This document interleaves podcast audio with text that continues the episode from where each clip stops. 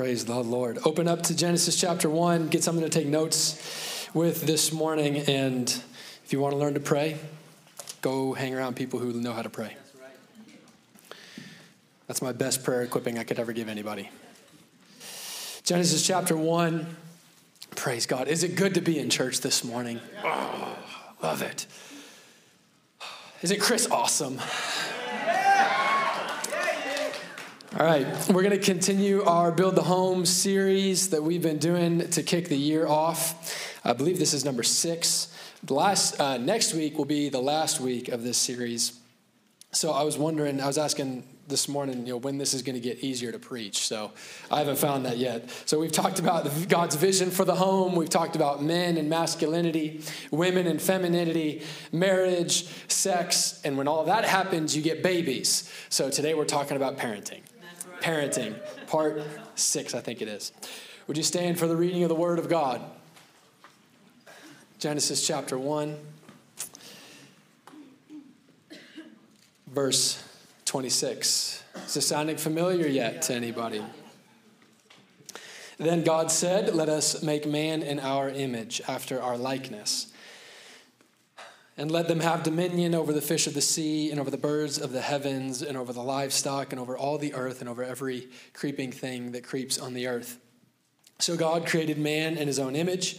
and the image of God, he created him. Male and female, he created them. And God blessed them.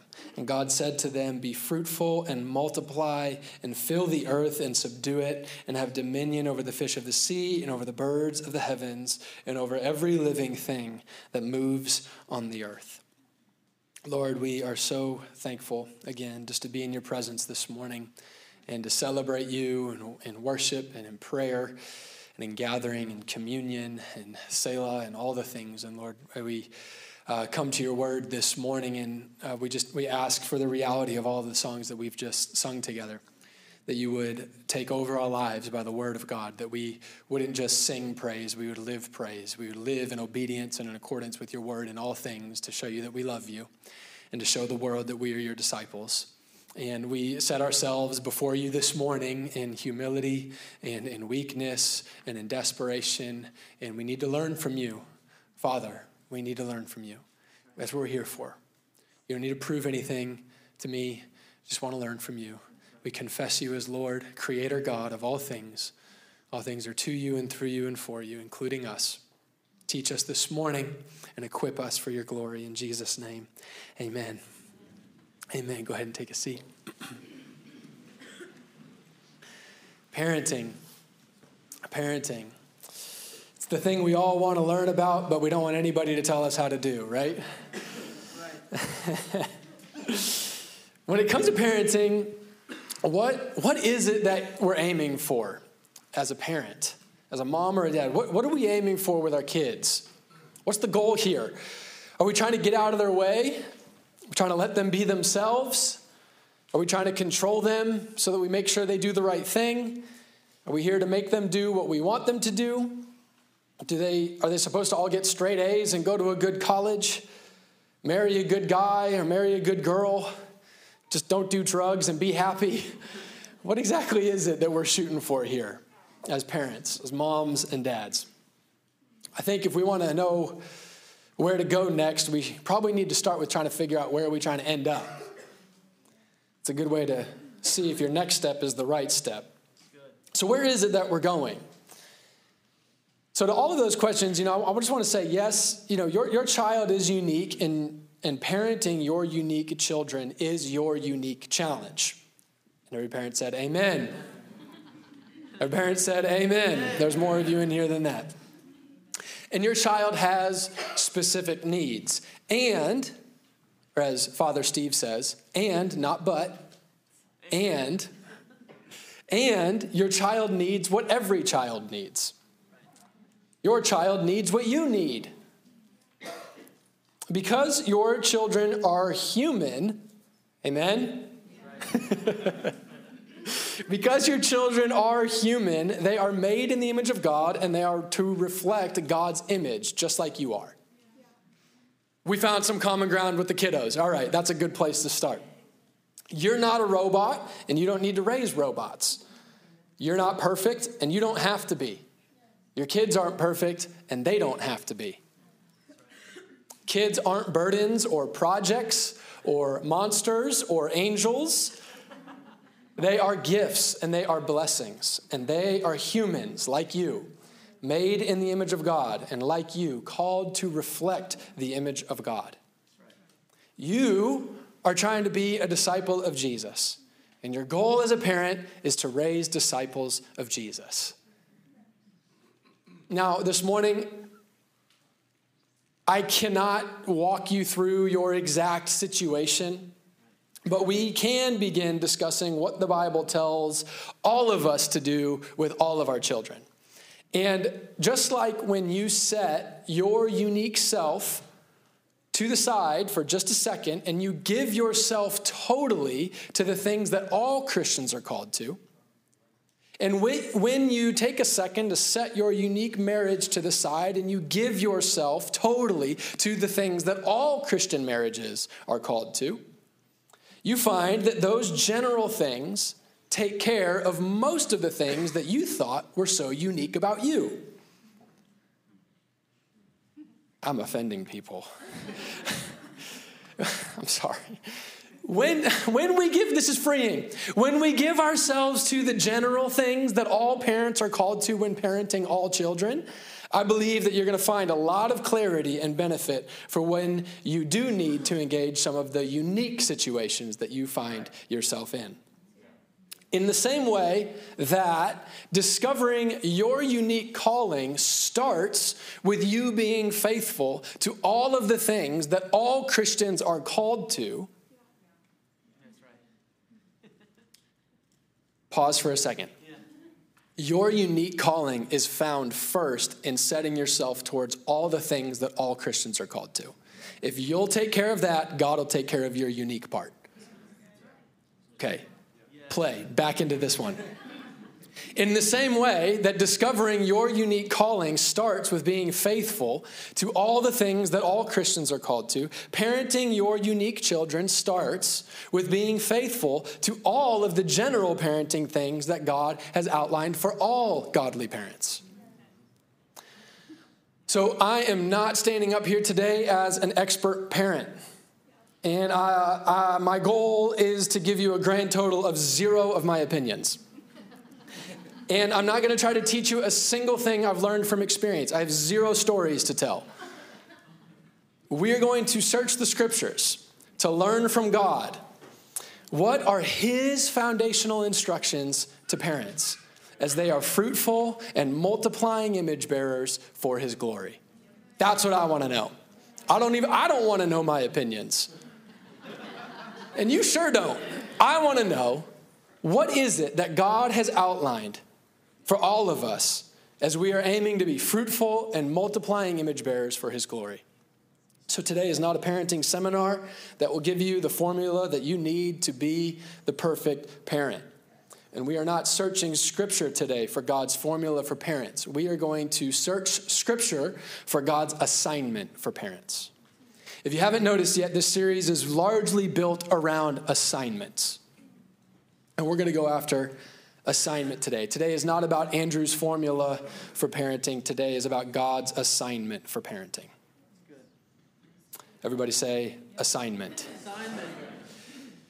What we have found in previous weeks is that male and female, masculine and feminine, are not personality types or social constructs, they are assignments. They are assignments from God that supersede personal preferences and changing social norms. We have seen that being a good husband or a good wife does not start with exploring your unique self or your unique spouse or your unique marriage. It starts with understanding God's unchanging assignments for husbands and for wives. Marriage and sex are not human ideas that humans get to define as they please, they are gifts from God to humans for us to engage in under His design in order to accomplish His purposes. In the same way, being a good mother or a good father does not start with analyzing the unique home you grew up in, clarifying what your mother or father did or didn't do for you, parsing out the unique needs of your child versus other children, or trying to navigate the specifics of your dreams, your marriage, your career, and your preferences.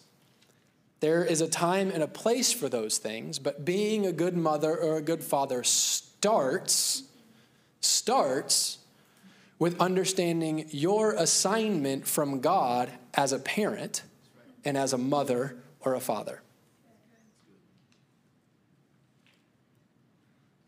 Genesis 1 26 tells us that the assignment for parents is to be fruitful and multiply by raising sons and daughters to be men and women of God. Another way to say it is in Proverbs 22, verse 6. It says, Train up a child in the way he should go. Even when he is old, he will not depart from it. So I've got a slide for you so you can write this down. Your assignment as a parent. This is your assignment as a parent. We're just going to stick with the Genesis 1 instead of working in Proverbs 22 as well. That was just sort of to affirm what we're talking about here. Genesis 1 26 through 28, assignment to parents is this Parents are to be fruitful and multiply by raising sons and daughters to be men and women of God. This is your assignment. Oh, okay. It might be coming on the screen. Parents are to be fruitful and multiply. Go ahead and take that off. Yeah. Parents are to be fruitful and multiply by raising sons and daughters to be men and women of God. Parents are to be fruitful and multiply by raising sons and daughters to be men and women of God.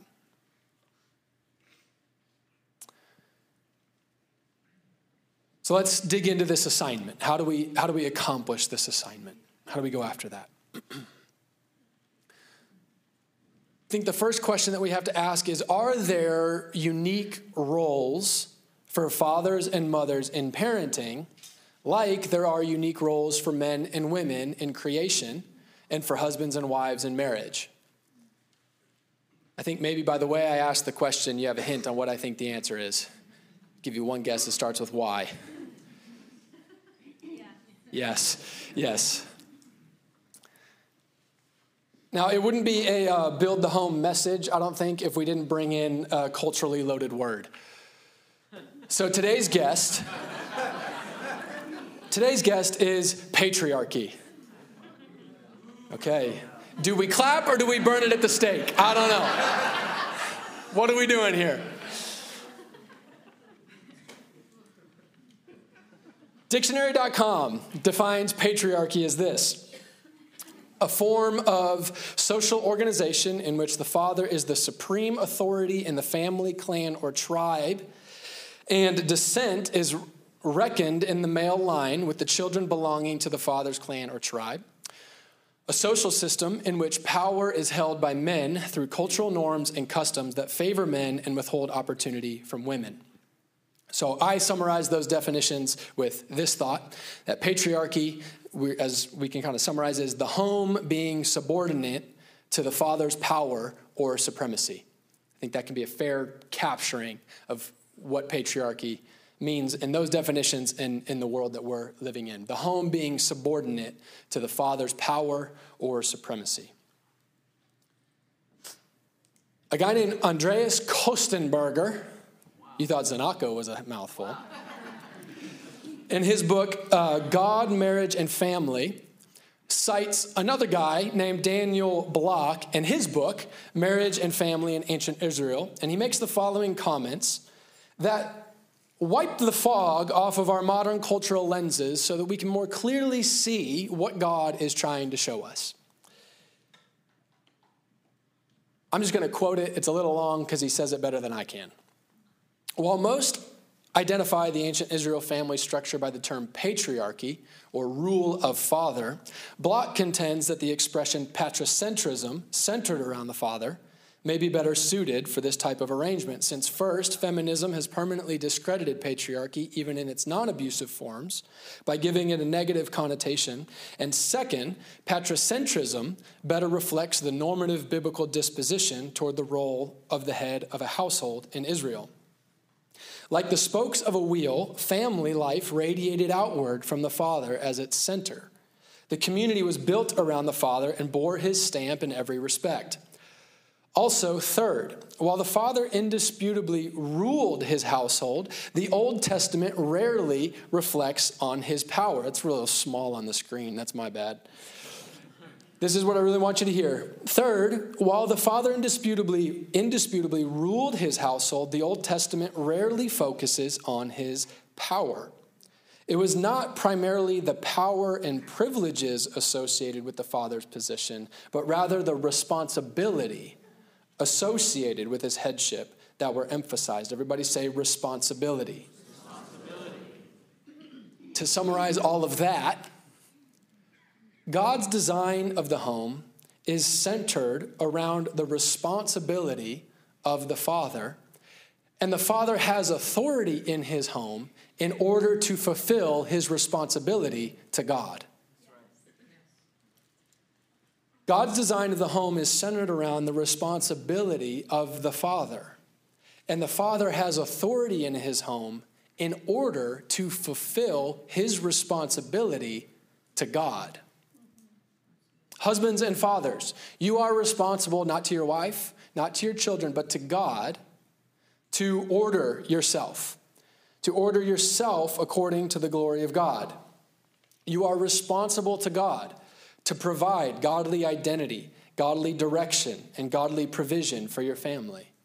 And you are responsible to God to protect all of that with your life so that the kingdom of God can grow, be fruitful, and multiply to the nations of the earth.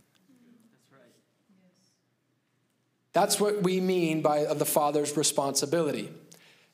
Fathers, after, well, husbands too, husbands and fathers, after you have given yourself Better way to say it. After you've given your first and best energy every day to those responsibilities, then you can think about gaming or hanging with the boys or taking it easy. That's really good. First and best energy to your responsibilities. Just like men have a unique assignment and anointing in creation, and husbands have a unique assignment and anointing in marriage, fathers have a unique assignment and anointing in parenting. Fathers, your unique assignment and anointing is this your unique assignment and anointing is to raise a child in the way he should go by ordering his or her identity as his son or daughter. Raise a child in the way he or, he or she should go by ordering his or, his or her identity as his son or daughter. That is the assignment and anointing of a father. Now, there are a lot of examples that we could give here through Scripture. Again, like I said a few weeks ago, the Bible doesn't teach like an encyclopedia teaches. It teaches through story. And so when we look at scripture, what we see is lots of examples of this. For example, the patriarchs, through the first bit of Genesis, blessing their sons, establishing their identity as sons, what it means to have the name that they've been given, and what it means to carry on the legacy of the family. They, the, the father blesses them in, in an effort to convince them and assign to them and help them understand that it, the name they have means something the name that they have, they don't just have a first name, they also have a family name. And that family name means something. It means they're bigger than something than themselves. It means they're inheriting something bigger than themselves. And it means they need to give something on that's bigger than themselves. God demonstrates this in Deuteronomy 28. We're not going to read the whole chapter, it's like 60 something verses, and it's a lot. But it demonstrates all of this. It demonstrates the role of the Father because God reveals himself to his people as their Father. So at the end of the, the Pentateuch in Deuteronomy 28, God's word, if you look Genesis through up, up to Deuteronomy 28, we kind of look at the arc here. As we get towards the end of the Pentateuch, what we see is that God has laid out for his people, he's laid out for them their origin and their history. Where were they created from and what has their journey been? What's their history as a people? And he's laid out their rules and he's laid out their laws. Like we talked about in the first message of this series, God called out a nation for himself, but it wasn't in the sense of a geographical nation. He was calling out a family for himself. So the Pentateuch is the family story of the family of God. It's not just the history of a geographical nation. Can we track with that? So this isn't about being a geographical nation, it's, a, it's about being part of God's household. So, God has the story of the household in the Pentateuch. It's about what it means to be not just a household, but his household. They aren't just a people, they are a people called by his name. They are called by his name to be his image to the nations. They are not a people for their own sake. Come on, guys, are we there? Ah, this is good. This is amazing. So he's laid it out, and then he explains clearly lands the plane here in Deuteronomy 28. You are my people. You, are, you aren't just people, you aren't just a people, you are my people called by my name.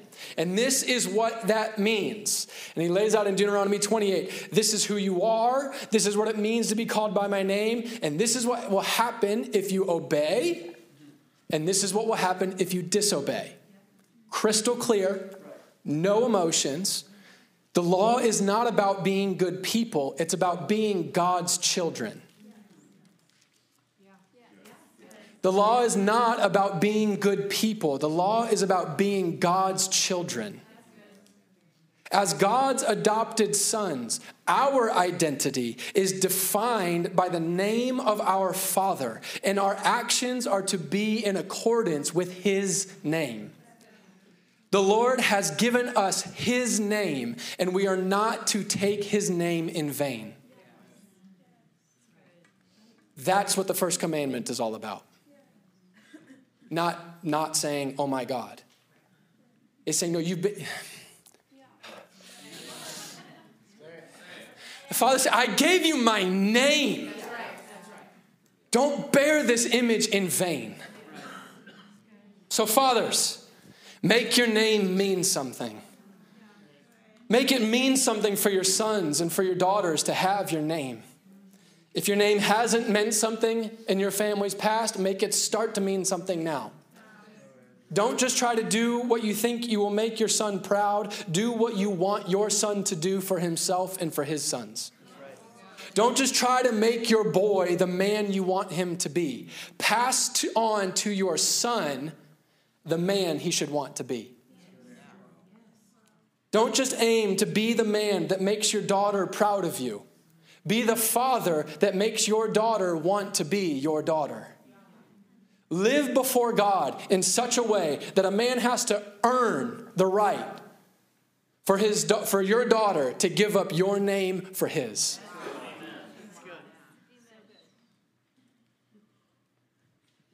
Ladies,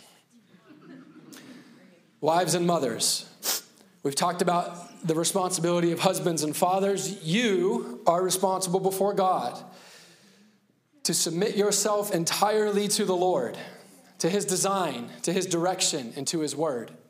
You are responsible to submit to, respect, and help your husband fulfill his responsibilities before God for your household. And you are responsible to nurture the needs of your husband and your children as the help of God to grow them into multiplying, fruitful image bearers of his nature. After you give your first and best energy to that every day, you can look at pursuing roles outside of that home. Mothers, you have a unique assignment and anointing in parenting.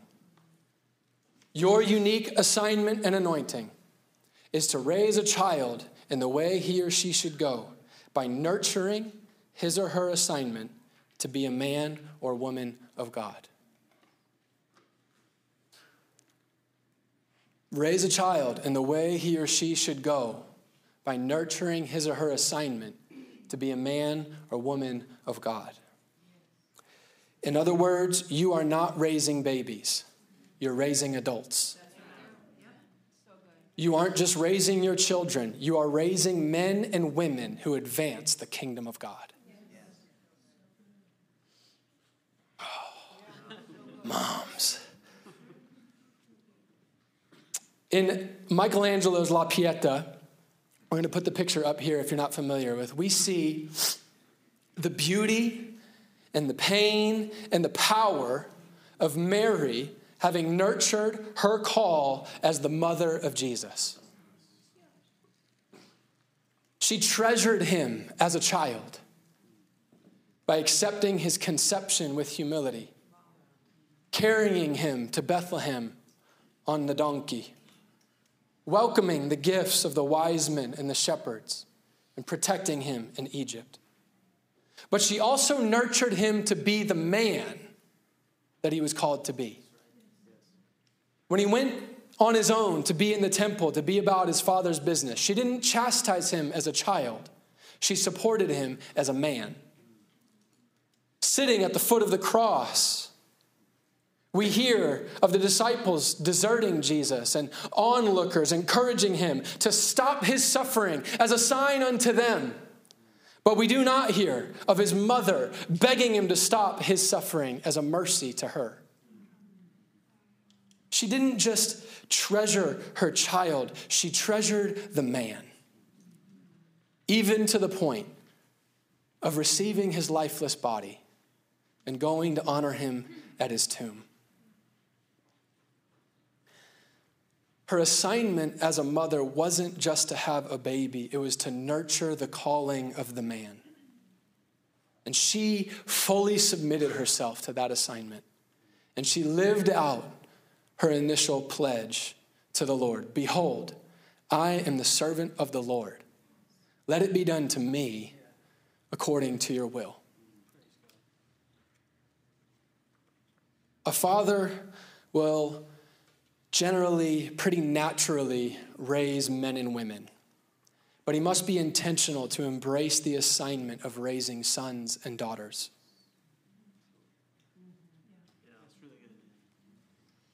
A mother will generally, pretty naturally, raise sons and daughters.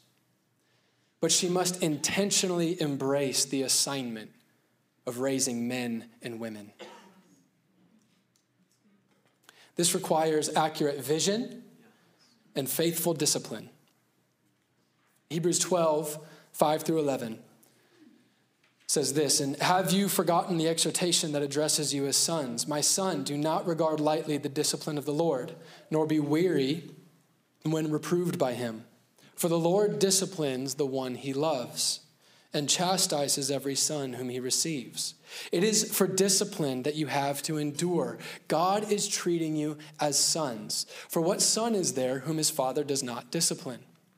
If you are left without discipline, in which all have participated, then you are illegitimate children and not sons. Besides this, we have had earthly fathers who disciplined us, and we respected them. Shall we not much more be subject to the Father of spirits and live? For they disciplined us for a short time as it seemed best to them, but He disciplines us for our good.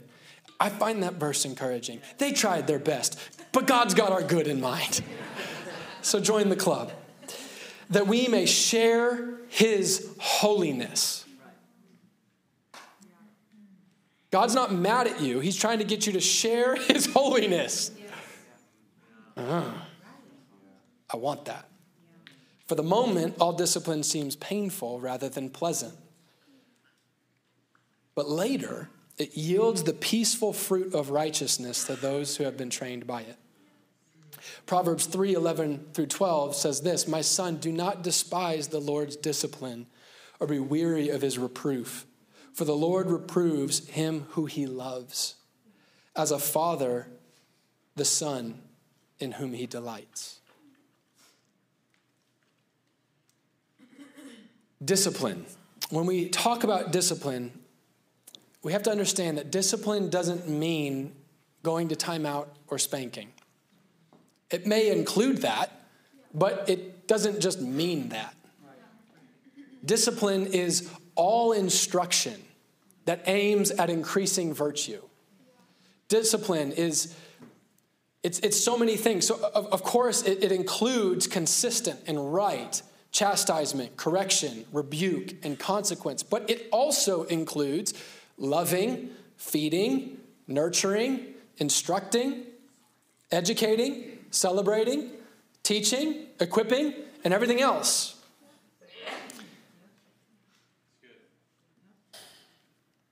Discipline is the whole training of the child into a man or woman of God. Can you take the slide down, John, please? Discipline is the whole training of the child into a man or woman of God. That means then that discipline is supposed to be principle driven, not emotion driven. It is to be centered, all discipline is to be centered on the will and the love of God, not on the desire or the ego of the parents. The end of discipline is the child becoming a man or woman of God, not the child behaving perfectly for you. When, when when your children mess up. Raise your hand if you ever mess up. Okay, your kids do too. when your children mess up, they need to be faithfully led in the way they should go. They don't need to bear the brunt of their parents' emotions. They need your order and your nurturing not your fears and anxieties. Of course, disobedience, rebellion, sin, or even just childishness at the wrong time, it is frustrating and it's angering and it can be incredibly painful. And of course, it should be corrected. And I am not saying that if that you're bad if you get frustrated or if you get annoyed or if you get angry or if you get hurt. I'm just saying that reacting in frustration and anger and hurt usually won't help you raise up a child in the way he should go. I want you to write all, let's, we're going to write this all down together, whether you have kids or not, whatever stage they're at. And I'm going to get a tattooed on my forehead this week because I'm, oh, sweet Jesus, help me. My emotional reaction to my kids' mistakes will rarely be the reproof, the Lord's reproof to the one he loves. It is hard, Beth. It's like the hardest. Like, seriously, the hardest. My emotional reaction to my kids' mistakes will rarely be the Lord's reproof of the one he loves. The rod is a tool of discipline for your child. It's not an outlet for our emotions. And Deuteronomy 28 shows us that God does not discipline out of emotion. He shapes and trains and encourages and rebukes out of clarity. He disciplines towards righteousness and he disciplines in righteousness. I've been getting asked uh, quite a bit by some empty nesters where, where do you fit into all of this? Dads, you're still a dad. Right. A son does not grow out of his need to know he is your son when he leaves the house. A daughter does not grow out of her need to know she is your daughter when she leaves the house. Keep strengthening identity in your children. That's where you fit into this. You never stop.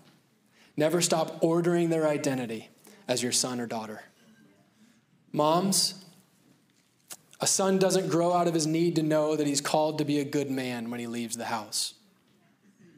A daughter doesn't grow out of her need to know she is called to be a good woman when she leaves the house.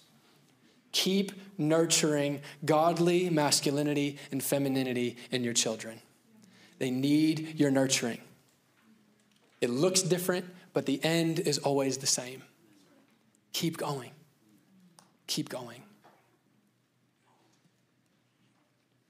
Now, this whole conversation can be really difficult, we've covered a lot of ground, and we've got a podcast coming out to hopefully talk more about this if you want to put some questions. But regardless, this is hard, and this is difficult. It's hard for me for a lot of reasons, it's hard for all of us.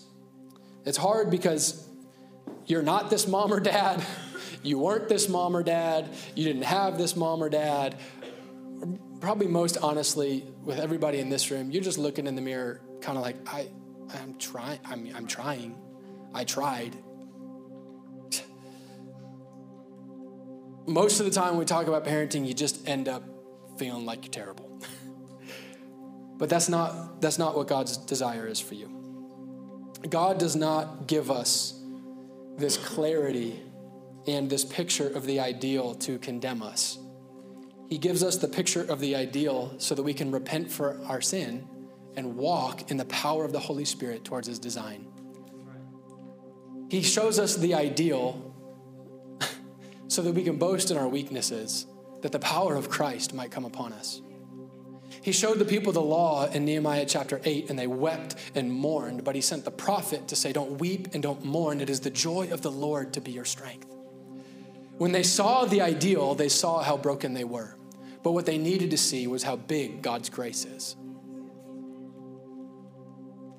He reveals the ideal to reveal himself.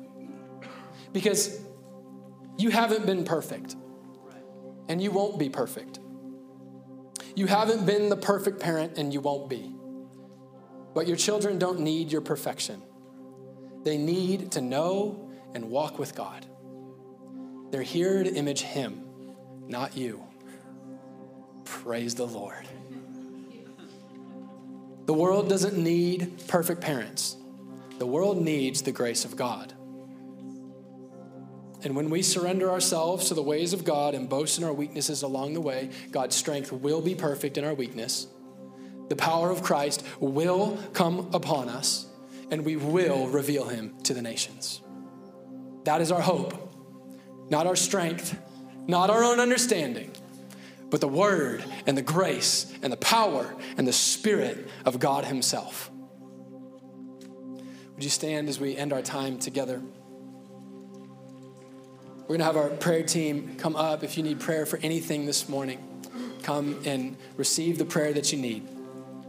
And take these moments in worship to turn your gaze towards the Lord. Cry out for his mercy in our lives. And let us set ourselves towards the direction that he has given us by his assignment for us. Lord, we thank you for your word, and we thank you for the opportunity to be parents, to be parents spiritually, to be parents naturally. Lord, we thank you that you are our Father. You are in heaven, and your name is holy. We turn our eyes to you this morning and we ask that you would heal us and cover us in every way that we've been sinned against and in every way that we have sinned. And we're asking God for your strength and for your purposes in our lives going forward. Teach us how to repent and walk and reveal your nature to the nations and the power of the Holy Spirit. Come and strengthen us in our weakness, O Lord. In Jesus' name, amen.